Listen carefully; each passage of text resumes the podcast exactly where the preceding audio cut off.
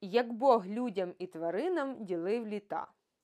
У той час, коли Бог сотворив світ, ще не було визначено, кому скільки років жити на землі. От додумався Бог у тій справі лад учинити. І дав він знати чоловікові, тварині й птасі, щоб зійшлися до нього. Зібралися всі, що були покликані коло Божого шатра. Першим Бог запросив на розмову чоловіка. Каже йому: Ти в мене найкраще створіння. Я думаю дати тобі для життя рівно тридцять літ. Засмутився чоловік. Боже, дуже скупо ти мені даєш. Що я встигну зробити за тридцять літ? Тільки розживуся, а вже й помирай. Зі мною торгу нема. Я тебе не покликав на ярмарок. Дістав свої тридцять літ і забирайся. Невдоволений був господь, що чоловік йому перечить.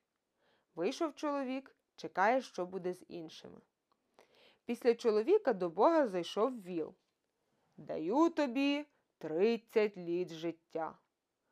Ой Боже милостивий, навіщо так багато? Тридцять літ носити ярмо, тягти воза, ходити в плузі. Зніми з мене трохи.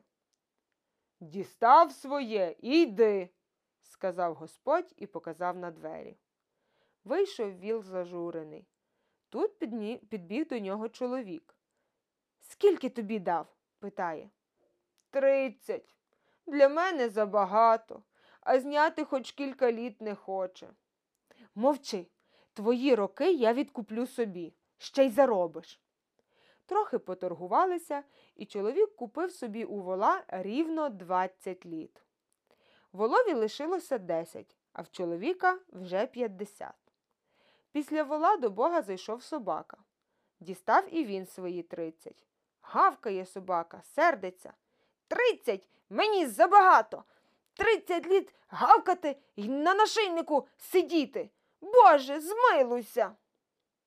Як сказано, так і буде, насварився Бог, бо не любив таких, що не погоджувалися з ним на першому слові. А чоловік і далі чекає коло шатра, сподівається ще щось для себе урвати. От вийшов собака, сказав, яке його лихо спіткало. А чоловік недовго думав, купив собі в нього ще двадцять літ. Тепер уже має цілих сімдесят.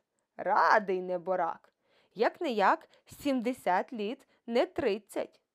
Після собаки до Бога зайшла мавпа. Викручується, чекає, що ж то їй Бог присудить. А Бог подивився на неї та й каже І тобі тридцять. Як тридцять? Тридцять літ смішити людей? Боже, ти маєш розум? Мовчи, сяка така. крикнув на мавпу Бог і показав на двері. Мавпа покрутилася, покрутилася та й вийшла. Тобі скільки дав? питає чоловік. Тридцять, каже засмучена мавпа. Продай мені двадцять. Купуй. Ударили по руках. Мавпа лишила собі десять, а чоловікові відпродала двадцять. Так у чоловіка набралося вже цілих дев'яносто літ. Ото радий неборак, що поживе таки на світі.